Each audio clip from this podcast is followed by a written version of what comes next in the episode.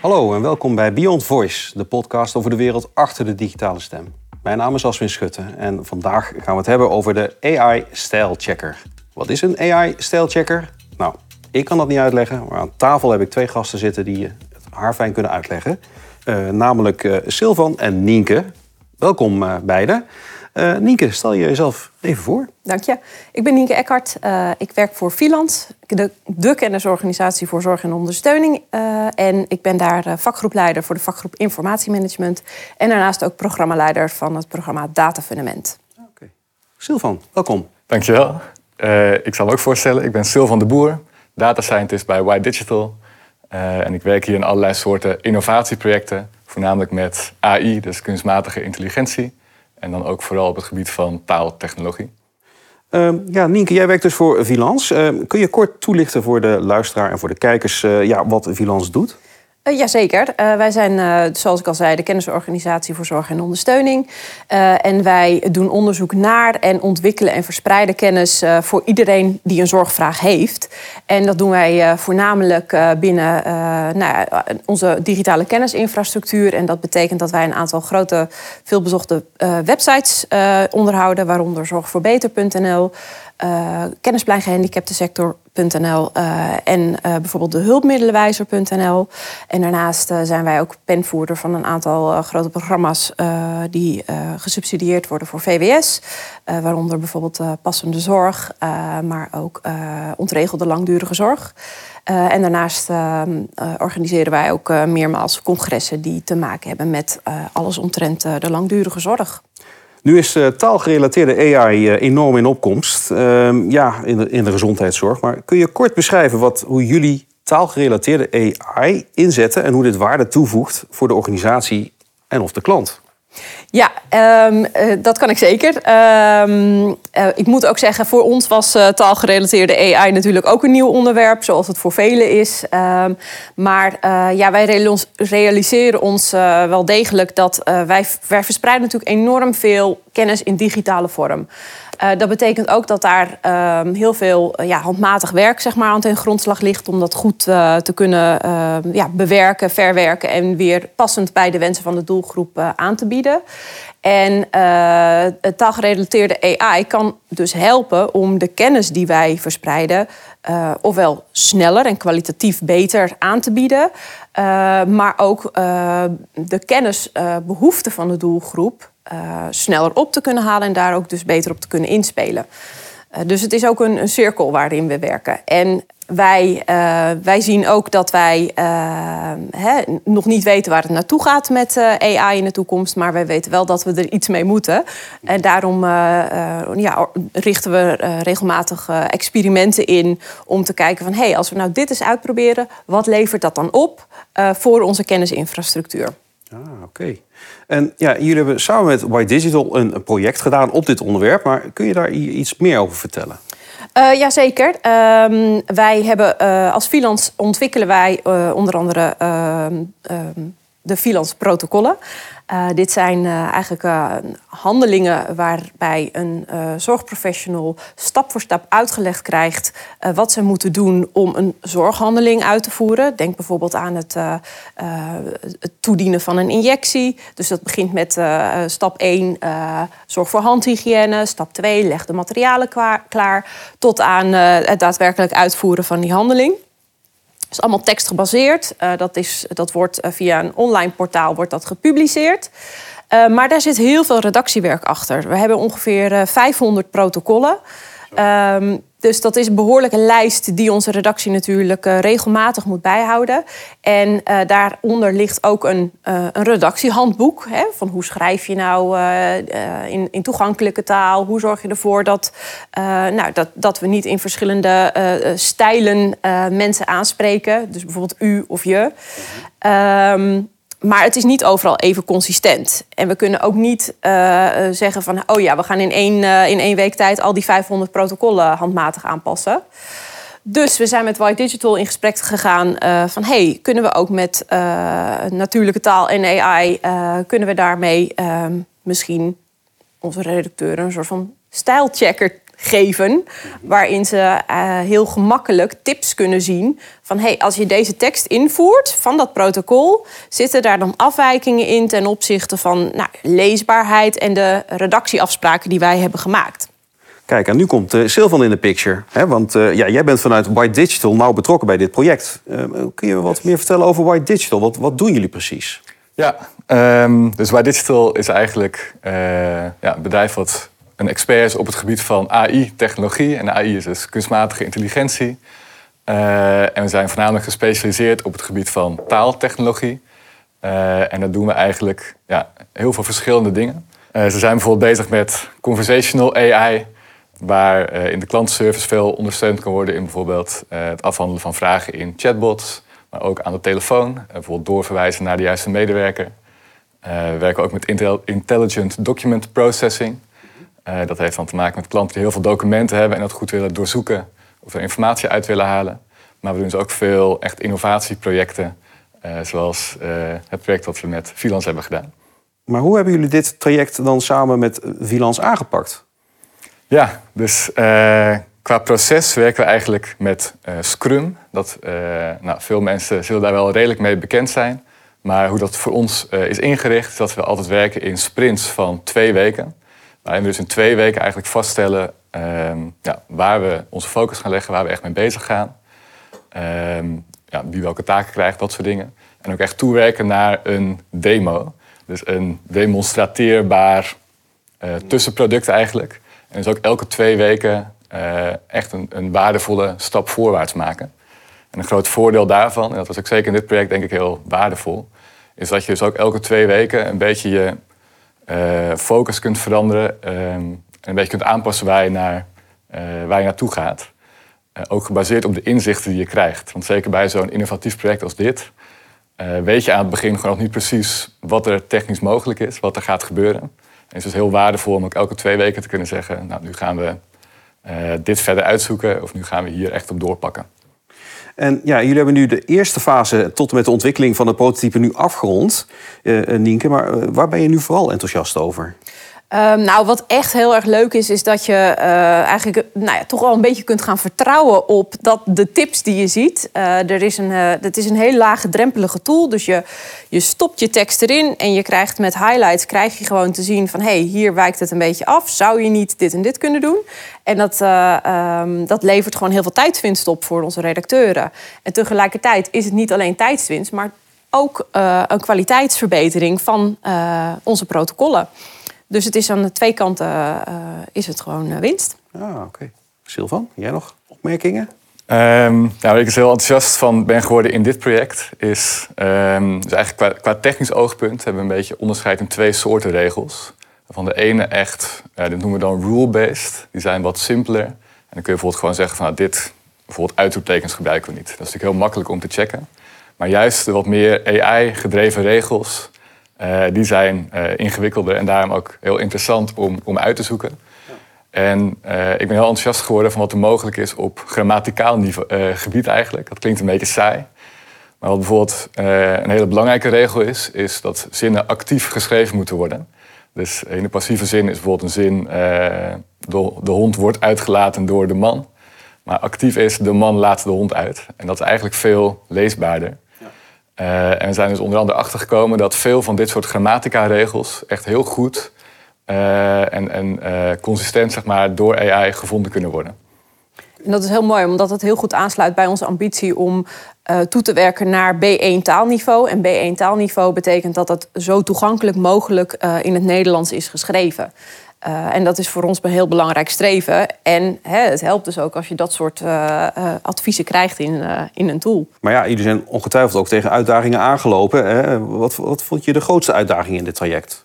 Nou ja, je wist niet, we wisten van tevoren echt niet waar we op uit zouden komen. We hadden het in de briefing hebben we het ook echt heel concreet gehad van nou, het zou mooi zijn als we een tool krijgen waarin onze redacteuren geholpen kunnen worden met het meer consistent kunnen schrijven van. Uh, ja, en dan? Uh, dus daarin heeft uh, die Scrum-opzet met al die iteraties heeft ons heel erg geholpen om elke keer weer even bij te sturen en feedback te geven op: oké, maar dit, dit is voor ons nu op dit moment wel heel belangrijk om, om ook goed de, de meerwaarde van het product in te zien. En dus na een paar weken merk je gewoon hoe, hoeveel bruikbaarder zo'n uh, zo'n stijlchecker wordt voor de, de, ja, onze protocollenschrijvers. Silvan, wat was jouw grootste uitdaging? Ja, dus even weer iets heel technisch. En het klinkt misschien ook een beetje grappig misschien. Maar een van de regels, dus eigenlijk de, een van de waarden van die regels toepassen... is ook om dus de redacteur te helpen om dus eigenlijk afwijkingen van de stijl te vinden... die je met het oog niet zo snel opvallen. En wat grappige daarvan is dat er vaak lidwoorden ontbreken. Omdat vroeger een protocol op één A4'tje moest passen. En dan was het makkelijk om die woorden weg te nemen. Nou, toen dachten we dus vanuit weer een beetje die grammatica gezien... is het waarschijnlijk best goed te doen om even snel te checken of een woord zo'n lidwoord nodig heeft... en of hij die ook al heeft. En dat was dus een voorbeeld wat toch ineens heel ingewikkeld bleek. En, en daar bleek dus ook alweer die waarde van Scrum uit. Want dus aan, het begin van zo'n sprint hebben we dus vastgesteld... we gaan die regel implementeren... En aan het eind komen we erachter, oké, die is heel ingewikkeld. En dan kan je weer gaan kijken van, nou, willen we daar meer tijd in stoppen om te kijken of we daaruit gaan komen? Of uh, gaan we op onze andere dingen, ons op andere dingen richten? Uh, maar dit was dus eigenlijk eentje waar we dus echt achter kwamen van, dit is blijkbaar wel ingewikkeld. Die onderlinge samenwerking is dus goed bevallen? Jazeker. Uh, we zijn, uh, in het verleden zijn we al eerder met elkaar in contact gekomen uh, om onze protocollen geschikt te maken voor spraaktechnologie. Uh, en in het uh, contact wat daarna, daarna is ontstaan, uh, hebben we echt gekeken van hey, hoe kunnen we die protocollen dan zelf ook gewoon op, op nou ja, textueel en grammaticaal vlak dan verbeteren. en nou ja, ook de werkwijze hè, met die sprint en regelmatige afstemming werkt gewoon heel goed voor ons. Dus ja. Ja, jij bent het ermee eens? Zeker, ja. um, ik vond dat dit project iets heel simpels. Wat ik al heel leuk vond, was dat we gewoon onze meetings uh, vaak in het echt hadden. Uh, jullie zitten in Utrecht, wij zitten in Zeist, dus we konden ook vrij makkelijk even bij elkaar op bezoek. En dat was na de coronatijdperk al erg fijn om, uh, om weer eens te hebben. En dan inderdaad ook ja, die uitwisseling eigenlijk tijdens die demo-momenten. ging ook heel soepel dat we inderdaad ja, goed konden praten over welke regels gaan we mee bezig, wat vinden we nu belangrijk. Ja, en ik denk ook wel heel belangrijk is dat wij vanuit freelance met de, um, echt alle eindgebruikers, dus de redacteuren, uh, of in ieder geval een, een, selectie van de redacteuren, ook echt meegetest hebben aan dit product. Dus, dus ja, ik ben dan toevallig van de IT, maar ik gebruik het product daadwerkelijk niet. Dus ik ben niet degene die daarin de doorslaggevende keuzes kan maken. Het is juist heel belangrijk dat de collega's van de protocollen weten wat het product voor hun kan betekenen. Dus zij gaven daarin ook verreweg de meeste feedback.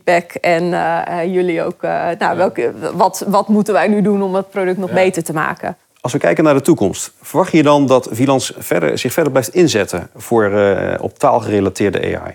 Ja, dat is ongetwijfeld, uh, zullen we ons daar uh, verder voor inzetten. Want uh, nou ja, ik, het, het, is, het, zal niemand ontgaan zijn dat je tegenwoordig dat ChatGPT natuurlijk hebt. Hè? Dus, dus op basis van nou ja, de kennisinfrastructuur die wij aanbieden, kan ik me bijna niet voorstellen dat wij ook niet op een gegeven moment gaan nadenken hoe kunnen we nou uh, al die teksten en content en kennis die wij online aanbieden, uh, op een uh, natuurlijke taal aanbieden aan onze, onze doelgroep. Denk bijvoorbeeld aan een chatbot die betrouwbare antwoorden kan geven op basis van wat wij als kennis in onze infrastructuur hebben zitten.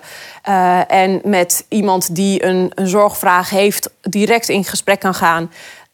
maar ja, voor ons is de uitdaging natuurlijk: is het echt betrouwbaar. Want wat je nu ook natuurlijk ziet, is dat zo'n ChatGPT die zegt zomaar wat. Hè? Dat noemen ze dan wel hallucineren. Ja, en dat is dan zo zelfverzekerd van dat het antwoord zo en zo uh, is. Maar dat is hè, dat iets een peer is terwijl het een appel is. Ja, en dat kunnen wij ons echt niet veroorloven. Dus wij zitten echt op de betrouwbaarheid van de kennis. Uh, maar wij zullen altijd blijven experimenteren en blijven doorontwikkelen op datgene wat wel een succes is. En waar zie jij de grootste kansen voor Vilans? Ik denk dat uh, de grootste kans die wij uh, op korte termijn uh, hebben, is dat wij de infrastructuur die wij aan de achterkant hebben van onze kennispleinen, dat we die op basis van algoritmes continu kunnen blijven verbeteren. dus waarbij we ehm, de structuur die we aan de achterkant hanteren kunnen gebruiken om uh, de voorkant automatisch te kunnen klassificeren, zodat gebruikers die op zoek zijn naar informatie over een bepaald thema ook alle gerelateerde informatie op een snelle manier aangeboden kunnen krijgen. Uh, en dat onze online redacteuren dat niet allemaal meer handmatig hoeven uh, te taggen. Want daar zit gewoon, ja, je mist gewoon daarin ook weer de consistentie van wat een algoritme je wel kan bieden. En natuurlijk is het belangrijk om daar altijd even die menselijke check op te doen. Um, maar je hoeft het niet meer allemaal handmatig te doen. En uh, ja, ik denk dat dat onze eerste korte termijn stap is. Ik denk langer termijn zou het natuurlijk mooi zijn, nou wat ik net zei, dat je dus inderdaad een soort van uh, uh, echte interactie kan bieden met iemand met een zorgvraag ehm, op basis van natuurlijke taal. Eigenlijk ook in welke taal dan ook. Hè? Want ja, wij, wij, wij zitten natuurlijk in Nederland, uh, maar er zijn genoeg mensen in Nederland met een zorgvraag die geen Nederlands spreken dat zou natuurlijk hartstikke mooi zijn. En, en Silvan, uh, ja, als het gaat om uh, de ontwikkelingen in taalgerelateerde AI, uh, wat, wat valt jou het meeste op? Ja, nou eigenlijk waar Nienke het net ook al een beetje over had. de ontwikkelingen van dus large language models, waar dus ChatGPT een voorbeeld van is, is denk ik op dit moment echt, ja, echt buiten, buiten alles om de meest interessante ontwikkeling.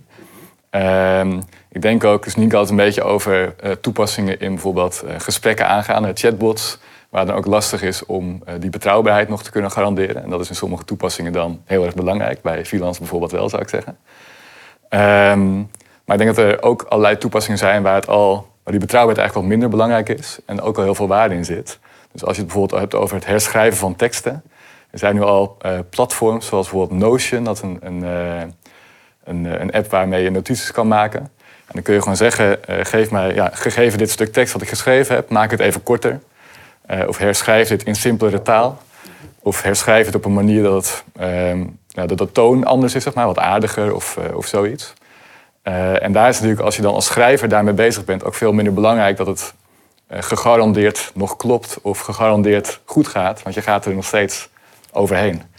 Dus ik denk dat dat een hele interessante ontwikkeling is, waar nu al, ook al echt heel veel waarde uit kan worden gehaald. En waar zie jij de grootste kansen voor organisaties dan in? Ja, dus in de algemene zin uh, denk ik is het eigenlijk nog veel simpeler. Uh, en denk dat organisaties echt goed moeten gaan nadenken uh, over hun taaldata als data. Dus een freelance bijvoorbeeld, die is daar dus nu mee begonnen, die heeft dus eigenlijk gezien van wij hebben allerlei protocollen, dat is geschreven tekst, en daar kunnen wij daadwerkelijk geautomatiseerd dingen mee gaan doen. dus eigenlijk elke organisatie die op, op wat voor manier ook taal heeft, dus zij het teksten, zij het uh, telefoongesprekken, uh, documenten. Uh, die kunnen allemaal ja, eigenlijk gaan nadenken van ja, kunnen we daar meer mee dan, dan alleen maar handmatige dingen. Ja, een vraag voor jullie beiden. Hè. Als, als jullie één gouden tip mogen geven aan de luisteraars die aan de slag willen gaan met taalgerelateerde AI, ja, wat is die gouden tip? Wat zou je willen adviseren? Uh, ja, ik denk hou het klein, maar ga ermee aan de slag. Uh, probeer gewoon te experimenteren. Uh, plan een begin en een eind in. Um, en ga kijken wat het voor jou oplevert. Dus uh, hè, al is het naar het kijken naar van, je, van je toegankelijkheid van je teksten. Of naar een andere vorm van je teksten die je op een auto automatische manier kan aanbieden. Het maakt niet uit als je maar gaat experimenteren. Ik zou nu niet meer al wachten en maar eens kijken waar het schip strandt. Ik zou er zelf actief mee aan de slag gaan. Daar ben ik het heel erg mee eens. Dus inderdaad, begin ermee. Uh, misschien eigenlijk nog een, een, stapje daarvoor, maar ook uh, daarna, uh, wat ik zou willen zeggen, is verdiep je ook een beetje in hoe het daadwerkelijk werkt. Dus zo'n technologie weer zoals ChatGPT. er zijn allerlei hele lyrische nieuwsartikelen die laten blijken alsof het iets magisch is, wat misschien alles wel kan. maar er is best wel veel materiaal ook gewoon te vinden die gewoon wat meer technisch uitlegt van dit is hoe het daadwerkelijk werkt dit is wat er, wat, uh, wat er echt mogelijk is en waar, wat er misschien in de toekomst mogelijk is. Dus begin ook uh, om gewoon even te kijken van ja, hoe, uh, hoe zit het nou echt? en en ja, verhoog je eigen digitale geletterdheid als het ware daarin. Silvan en Nienke, hartstikke bedankt voor de interessante informatie. ja, luisteraars, jullie horen er is ongelooflijk veel mogelijk met taalgerelateerde AI. Uh, ja, hiermee is alweer een uh, aflevering uh, voorbij van Beyond Voice, de podcast over de wereld achter de digitale stem. Vond je dit nu een interessante aflevering? Ja, abonneer je dan op je favoriete podcast-app, zodat je altijd op de hoogte bent van een, een nieuwe aflevering. Voor nu bedankt voor het luisteren en graag tot de volgende keer.